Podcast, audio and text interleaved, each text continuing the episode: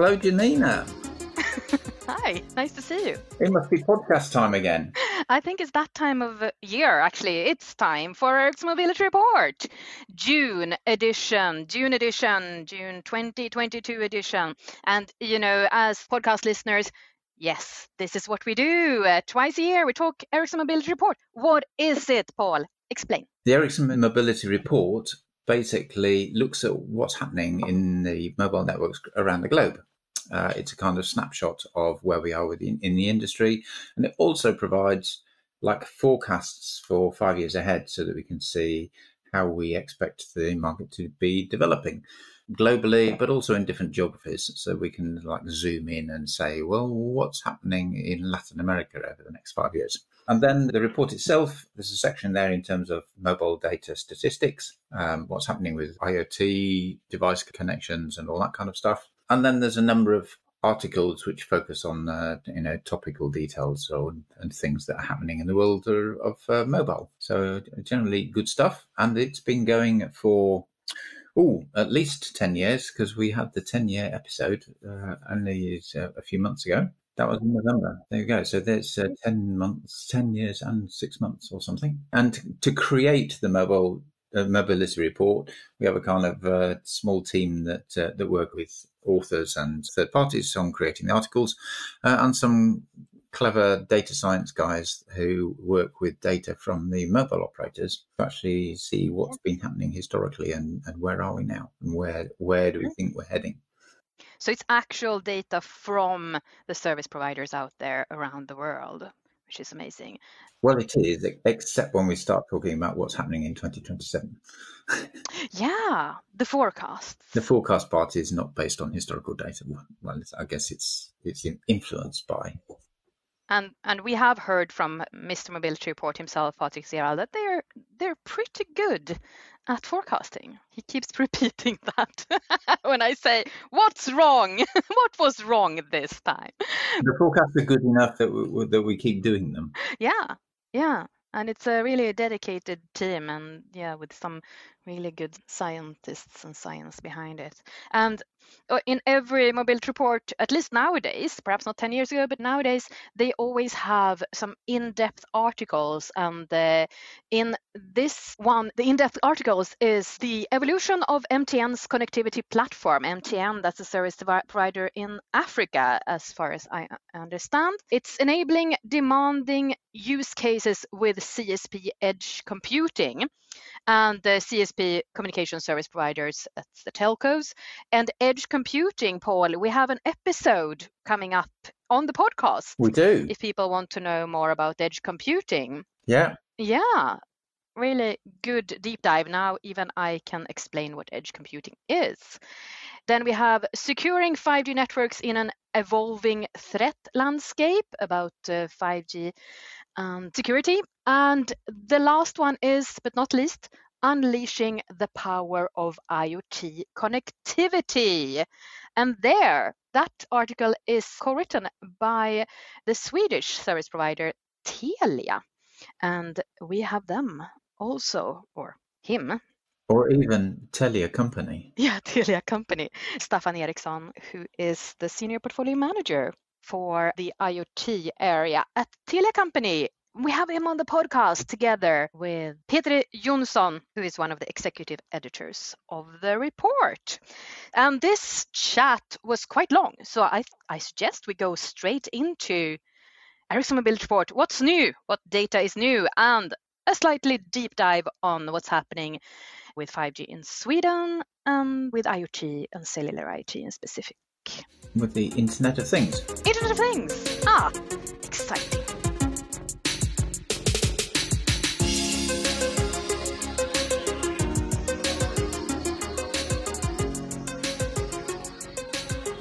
Okay, today on The Voice of 5G, we have some excellent guests. Of course, we are talking Ericsson Mobility Report and a new face that we are interviewing today. Peter Jonsson, you are the executive editor of the report. Welcome to the podcast, Peter. Thanks a lot, Janina, and really nice to having me here. Yes, we've had uh, previous uh, your fellow Ericsson Mobility Report colleagues Annette Lundvall and uh, Patrick Cerwall on the podcast, and it's uh, happy to see you as well here. But not only Peter. Yes, Peter brought a guest. And we have, for the first time on the Voice of 5G podcast, we have a guest from Telia company. Staffan Eriksson, welcome to the podcast. Thank you so much, Janina. Happy to be here. Great to hear your voice as well. You are the senior portfolio manager for Division X at the Telia company. Can you tell us a little bit about what you're doing? Yes, so Division X is a unit within Telia focused on, on identifying and growing and scaling new opportunities. One of those are IoT. So I'm in the product division or product organization within Division X, uh, responsible for the IoT connectivity, the horizontal connectivity offering that we provide to our customers in our footprint, uh, but also going global. Very nice. And then all your listeners out there, you realize that we're going to talk a little bit about IoT as well in this podcast. But let's start off with Peter. New edition of Ericsson Mobility Report. It's the June 2022 edition now out. Uh, what's new? What's the highlights? Yeah, new edition and new figures. That's always great to have something to present to the market. But I think, I mean, we did release our last report in November 2021, and now we have the same forecast period. So, what we are doing in between our editions is to just look at the market drivers that are happening in the market, and then we adjust any signs of uh, uptake or downtake, so to speak, uh, that is happening. But all in all, we see some really good growth in 5G subscriptions during 2021.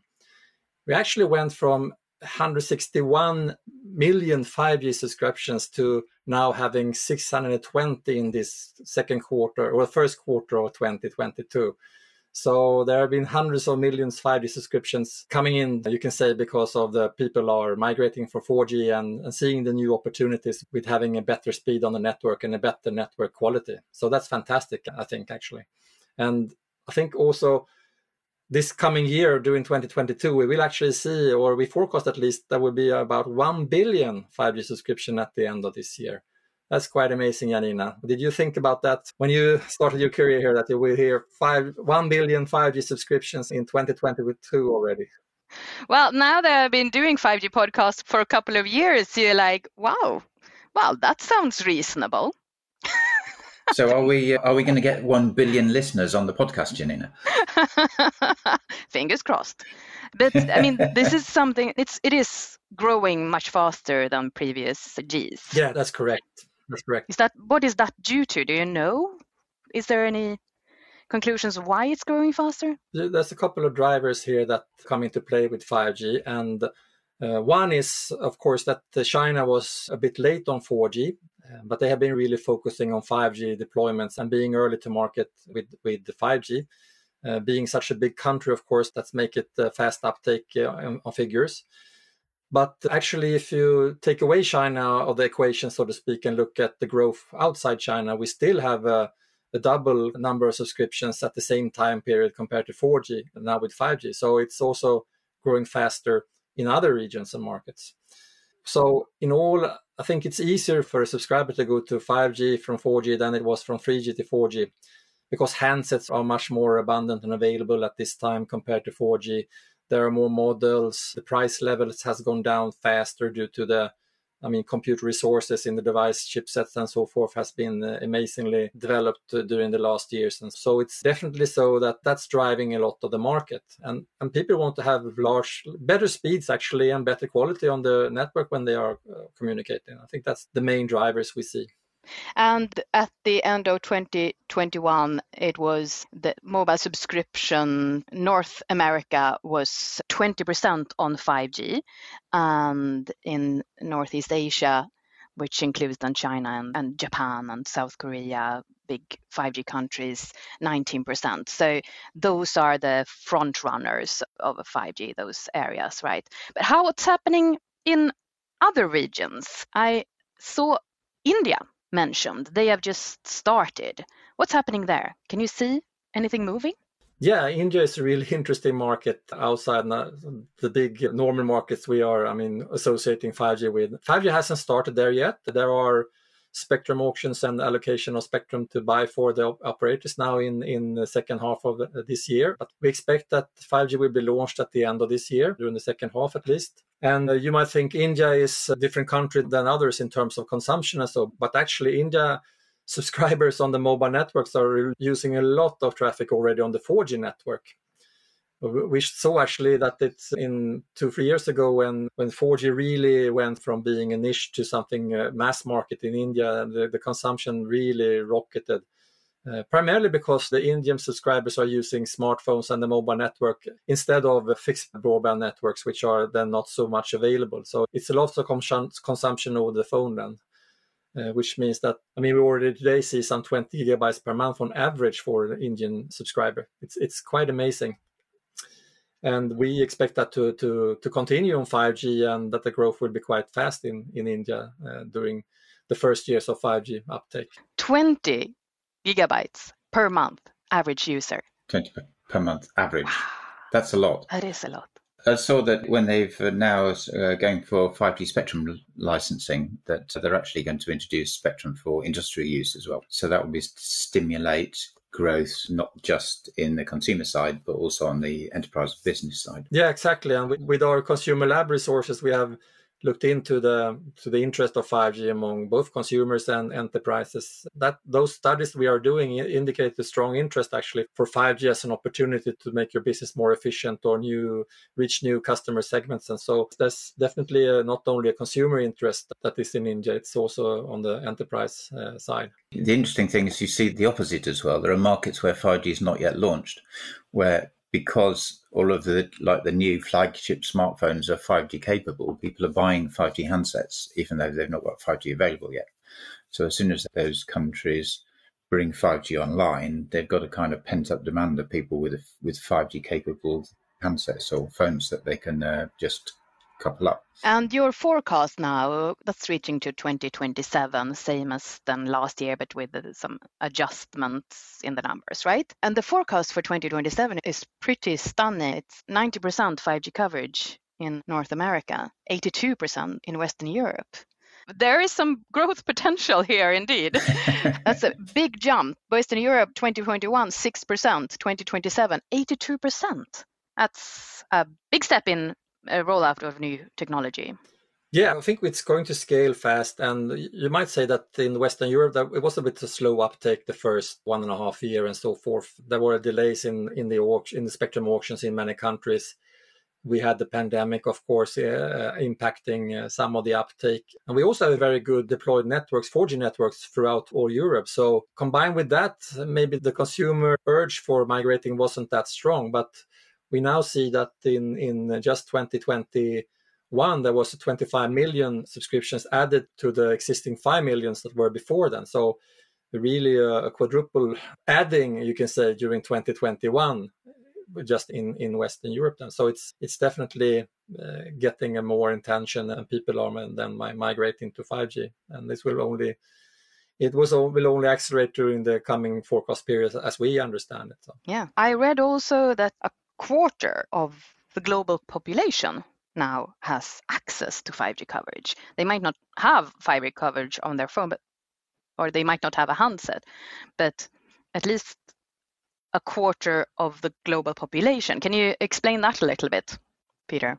Yeah, it hangs together partly with uh, what I said before about China being on their toes and deploying 5G and mass and very uh, large deployments in terms of coverage as well. So in, in those populous countries in, in Northeast Asia, uh, the, the build out has been strong. So that is, of course, then building a, a, large coverage in a short time. And the same also in North America, where operators are also deploying a lot on the low band, which reaches a, a large part of the population in, in, in terms of uh, base stations, so to speak. So, yes, one quarter of the worst population are living under 5G network access, uh, you can say. So if they just get the handset and the subscriptions, they can hook on to the to the 5G networks already. Yeah, it seems to be a very big gap in the world at the moment. I mean, some countries have 5G, and then it's like uh, complete regions where it's not even launched.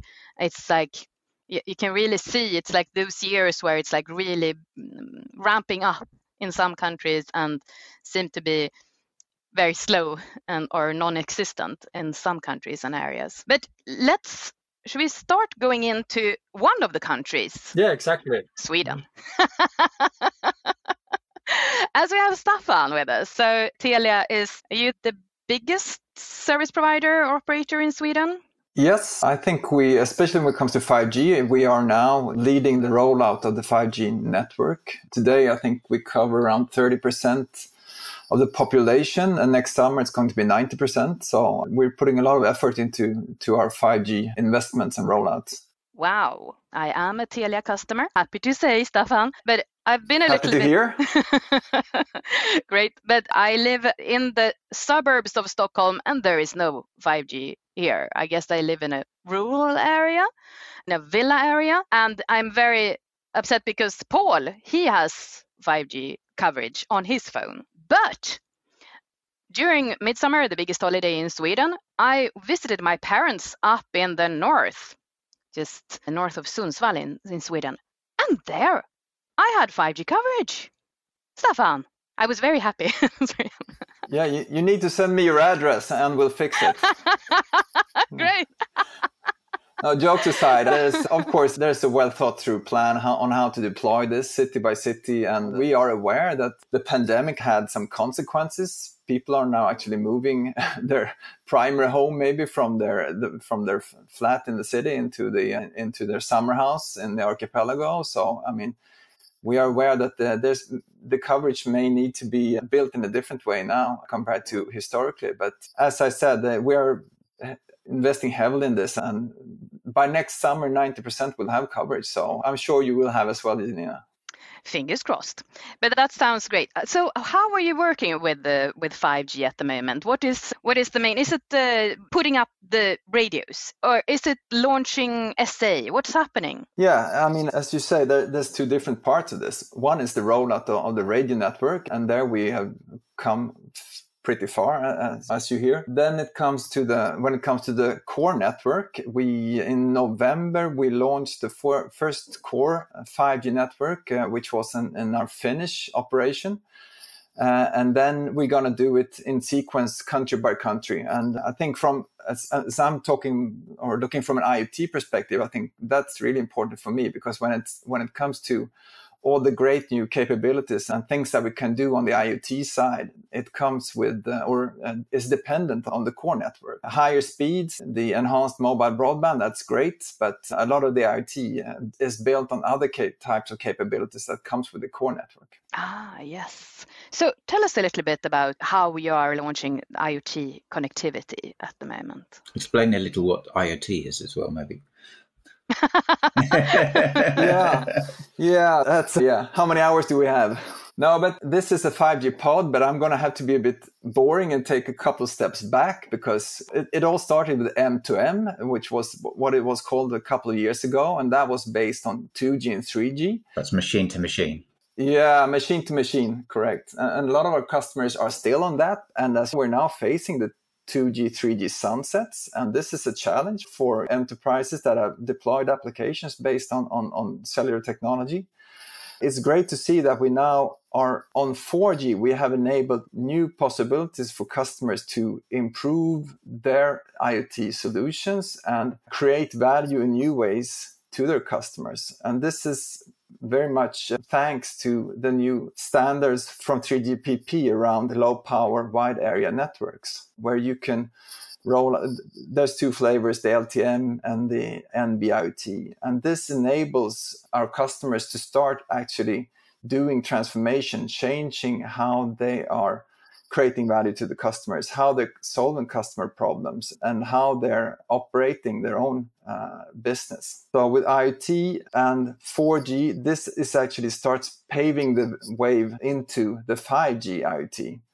So I would say that IoT is lagging a couple of years behind when it comes to adopting new technology. It's easy to start rolling out 5G smartphones and get the consumers to start using that. But to get the enterprises to deploy 5G technology in their end-to-end solutions that are deployed out in the field, out on, on in the real world, that takes a couple of years. So from a network perspective, what we see right now is a tremendous growth on the 4G technologies, the massive IoT technologies. Yeah, can I just stop you for a second there because I Please just do. had a look. I just had a look at the because there is actually an article also in the Ericsson Mobility Report about massive IoT growth and. uh, Now there is a lot of these short forms. Uh, Paul, should we do a very quick explanation? First of all, IoT that we talk about. I'm a fan of IoT, so it was a, a long time since I started just using that trigram. But please tell us what is IoT? IoT, the, the Internet of Things. Yeah. So connected, connected things, right? Yeah, that's why we're using the different communications technologies to connect devices together or to, get, to connect, yeah, things. So that's anything from meters, Like the electricity meters. sensors, robots, cars. You've seen like connected cows and all sorts of uh, different applications for uh, connecting things together and being able to take information and then to process it and be able to take decisions on, on, based on that for your business or for your consumers or what, whatever it is you're trying to achieve. And people out there might have connected devices such as watches and other stuff connected to the network, right? Some of them Yeah, are connected. Those things as well. Yeah, some of them connected via Wi-Fi or other networks, and some of them are connected via cellular. Peter, any numbers there that's sticking out in the forecast when it comes to Ericsson Mobility Report? Yeah, I mean, we're talking billions of devices here as well. And if we count all the technologies from 2G, 3G uh, up to 5G, then so actually worldwide there are already 2 billion, around 2 billion cellular connected devices, IoT devices actually. Uh, and we expect this to go up to 5.5 billion in 2027. There are different technologies here that will grow differently fast, then, but this massive IoT then that we're talking about, which is sensors that are low cost, uh, long battery times, and they can be deployed in in uh, in a massive way. I mean, you can have millions of devices out there and managed by an operator. Of course, that segment we saw an 80% growth in 2021, and we expect that to to overtake actually the 2G, 3G legacy very soon. So it's, it's exciting times for this shift from old networks to the 4G networks and then to the 5G networks that Staffan mentioned. Yes, that, that will happen with time here. Yeah, and you've divided this into sort of three different categories, so we can just quickly go through those as well. Uh, So, like, the, it's the 2G, 3G, and then it's like what it's called broadband IoT and critical IoT, which is 4G and 5G, and then it's something called massive IoT, which is the technology is called NB-IoT and CAT-M. Paul, you want to talk a little bit? What are these strange combinations of?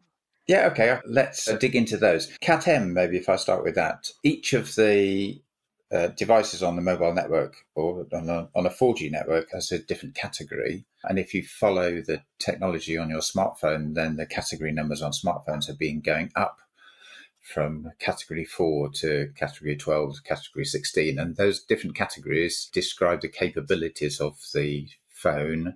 And normally, as the number goes up, the phone basically gets faster in terms of how much data you can send to the phone. But when we want to start using cellular for IoT applications, then they started with other categories which worked at the other end in terms of how do we make a device which is better battery life, lower power consumption, and uh, but maybe limited in terms of the data throughput. So that's the categories at the other end, and that's things like category zero and category one and category M. And those are all those all work like devices on the telephone network. So they connect in much the same way that a phone connects. Narrowband IoT is a 4G and actually 5G compatible connection method. So they connect over the 4G network, but they work a little bit like a network on the side. And you can have narrowband IoT devices that connect into your normal your normal frequency band you're using for cellular, but you can also put in extra frequencies just alongside the cellular band and use it was in, what, in what's called the guard band. There's normally some frequencies which you don't use. You can kind of squeeze that that frequency band and use that also for your IoT connectivity.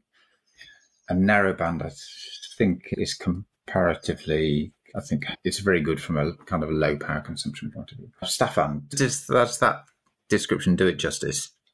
Yeah, absolutely. Basically, there's two flavors, as you mentioned. The CAT-M, which provides a bit more mobility and higher data rates, and then the narrowband, which is really low power for da- low data use cases, long battery life. So we see we're supporting both of these technologies within the Telia network, and they are good for different kinds of use cases and different kinds of applications, dependent on what the needs are. And then maybe just to jump in again on, on those standards, one of the things that you get when you go to CAT-M or narrowband IoT is you get devices that are much more sensitive to low power signals. Yeah, low power. When your phone is down on one bar and you're thinking you've not got any connectivity, and an IoT device has probably still got two or three bars to go before it's at the same kind of limit of sensitivity and not being able to connect to the network. So those devices are the sorts of things you can stick in a cellar where normally you wouldn't get good coverage for your phone, but it still gets adequate coverage to provide you with connectivity to your meter or your sensor or automated monitoring device, whatever it is. Yeah, and, and the narrowband technology is actually potentially also going to be used in communication with satellites. And so that proves how far they can communicate with these kind of low Earth orbit satellites uh, are going to be able to communicate over narrowband IoT with devices on, on the Earth. So uh, narrowband uh, has to do with the, the spectrum used as well, then. Is that correct? Yes. Thank you. Thank you. but then it, like Peter said, like my massive IoT increased 80% just last year. That's big jump, of course. And but uh, Telia and Staffan, you are uh, uh, also active in Nordic and Baltic countries. And in the article that you have co-written in the Ericsson Mobility Report, focusing on, you have also seen an increase of 44% in connected IoT devices during last year. Explain what, what happened? I think this is very much thanks to the new technologies, the low power wide area technologies, because this opens up way for new for customers to actually create customer value in new ways and solve problems in new ways. And they're starting to embrace these technologies, which leads to a significant growth in these kind of cellular IoT connections. Mm, uh, when you when you say your customers, can you give us some examples of countries yeah, sure. I mean, we have thousands of customers doing a lot of different things. The big customers being, as you mentioned, the electricity customers rolling out smart meters. That's millions of devices going out in Sweden in, in, the next couple of years uh, based on T and LTE-M uh, technology. But then we have other examples where the, we have companies that can solve problems in new ways. For instance, in Finland, there's a huge archipelago with 80,000 islands off the Finnish coast. And they have a navigation system that is based on navigation marks that are distributed in the archipelago. But the problem, I don't know if you've been to Finland in the wintertime, but it's, you know, those winters are harsh. Uh, it's a lot of storms and winds. And what happens is that the nature moves these marks around. So every springtime, maritime authorities had to go around looking for these marks in the archipelago to, to put them right back in the right position. And this was time consuming and costly and caused a lot of fuel emissions. But now one of our customers have developed an NB-IoT based tracker that they put on these markers. So they keep control of where they are and which have been moved so that they can be repositioned. And this, they're using low power technology, which means that they can have small sensors that are using solar cells to, to power these trackers. So they are not dependent on batteries. And the wide area part means that they, the, the archipelago is huge, but wherever these marks are, they get enough connectivity from the NB-IoT network. Yeah, it's not like you can use Wi-Fi in an archipelago. No. So this is really the, new technology opens up for a way to solve a real life problem for the maritime authorities in Finland in, in a new way and, and no, in a great way. So this is just one example, and there's millions of examples of, of how problems are solved in new ways. When we talked to you before, you also said that you would talk about an example involving rats, and I'm so looking forward to that. Is there is now a good time? yeah. Connected rats. Wow. Yeah, why not? That's another customer of ours that are. That sounds super interesting. Yeah. or at least connected rat traps. And the rats are becoming a growing problem in, in, in our cities. I know that there's a problem with wild boars in Rome, but that hasn't come to the Nordic part of the world yet. But the uh, historically they've been using poison traps to do this, but the, the poison traps are not good for the environment. It gets into the ecosystem and it gets to our domestic pets.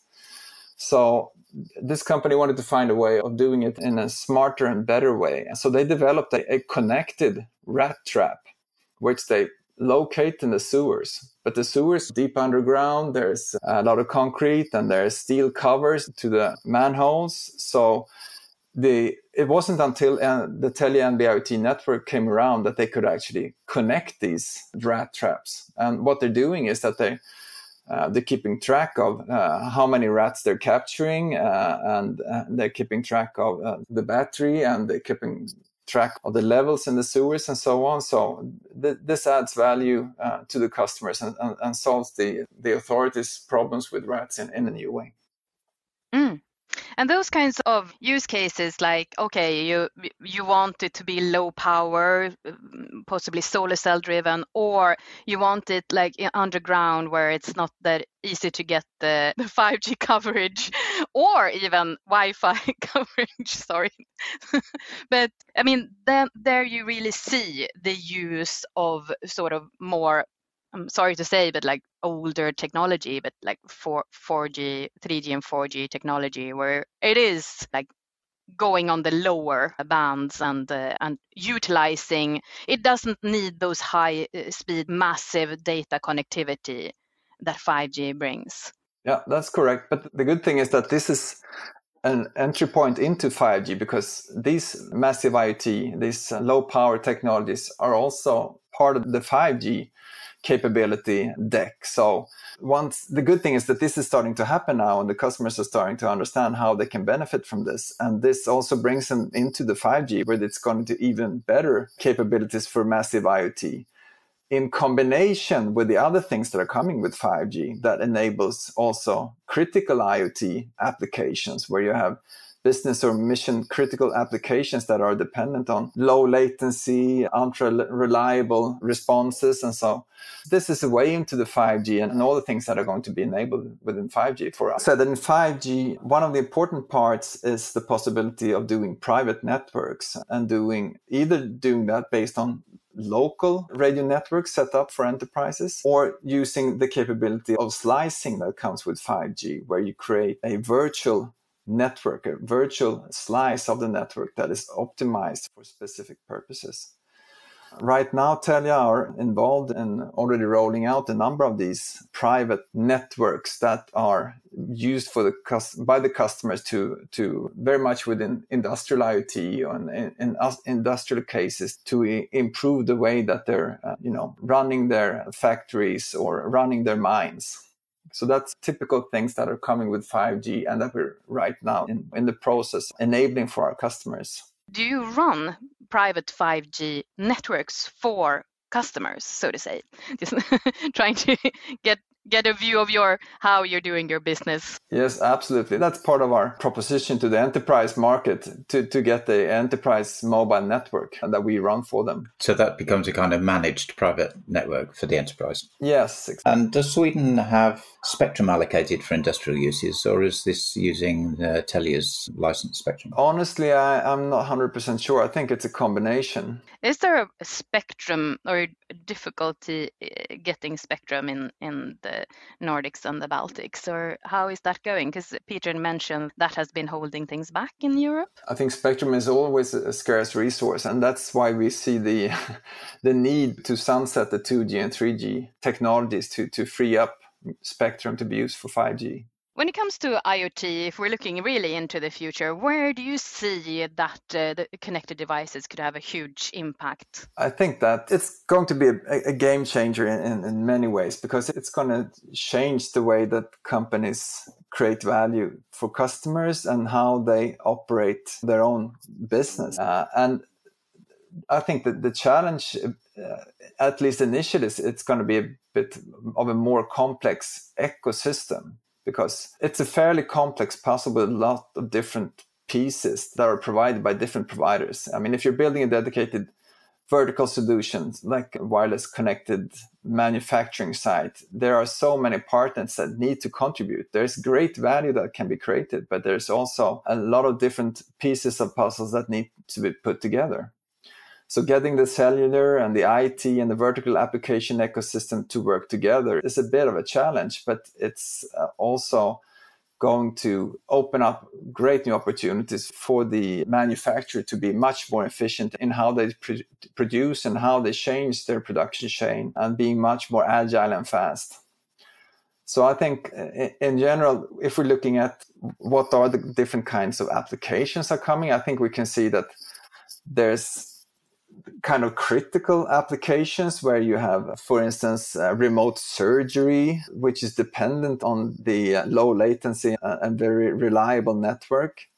There's uh, automation of vehicles, there's smarter transport systems, and where you're actually getting into a scenario where everything is connected in your environment and needs to communicate. There's also an ecosystem play in that sense that you need to come together from a lot of different maybe industries and segments and, and align on and agree on how these different all these different devices are going and sensors are going to be able to communi- communicate with each other if you want to have a smart transport system, you need to get the cars and the buses, but also the bicycle helmets and the traffic systems to communicate with each other. And that's quite a complex challenge. So I think that the operators have a big, big role to play here because if it's something that we're good at, it, it is to uh, how to standardize on communication and how to offer communication in a secure and, and reliable manner. But this is, it's still going to take, as I said, we're still now rolling out 4G from an IoT perspective. And these the possibilities that are coming with 5G, it's going to take a couple of years for them to be realized when it comes to these more advanced kinds of solutions and applications. And what you're saying then more is you also uh, need to see partnerships on the enterprise side wanting like these the massive data that 5G can bring and have those use cases. I suppose connected cars is something that's global and that uh, many companies are working on different parts of right?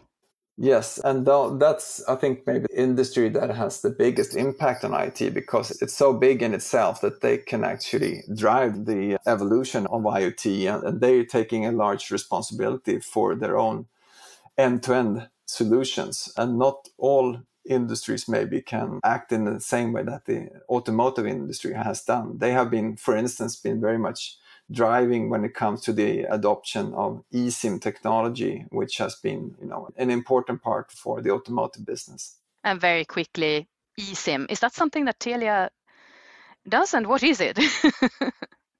eSIM or EUICC, that's to put it simply, it's a SIM card that can be reprogrammed over there. You can basically change the subscription in your device or your mobile phone without changing the physical SIM card. Wow. So no more trying to get that thing open on your phone or IT device, but you can actually change it around.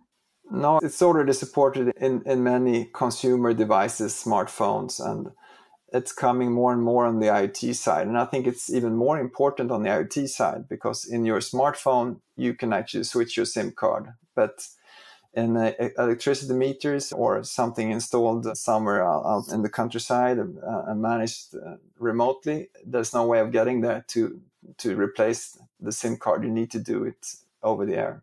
And with things like uh, when manufacturers create products which have capabilities for being connected to the Internet of Things, they don't necessarily know where it's going to end up. So if you're creating washing machines and you're sending them to be used in a different country, when they get there, and you turn it on, then it can connect to the network and say, Hey, I'm here. Can I have my SIM? Instead of having to physically put a SIM into a washing machine. Seems convenient. Where's the slot for the SIM? Where's the slot for the SIM on my washing machine? Do you have a SIM slot on your washing machine, Paul? Not yet. but but also with cars, I mean, if if a car gets shipped from one country to another, or you're traveling to different countries, you can localize the connectivity to a local operator instead of having to be roaming all the time.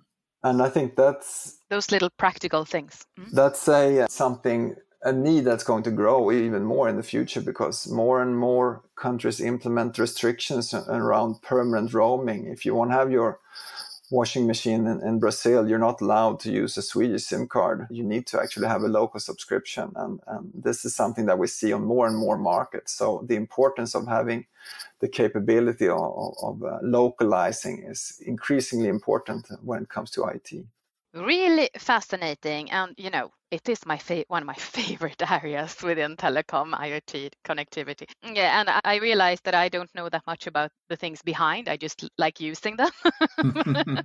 But and i actually got my cellular connected smart meter just a few months ago here. So, and I, for the first time, I checked out the app on my phone just the other day, and it looks like it's uh, giving me some good advice on how to save power there. So, amazing stuff. And if you want to know more about how Telia has been driving this area and what you're doing and what in the future, uh, read the article in the latest Ericsson Mobility Report. And of course, we will link to uh, the Ericsson Mobility Report website from the show notes so you can go straight there. Thanks so much for being on the podcast, Staffan and Peter. And thanks everyone for listening this time. And goodbye. Bye.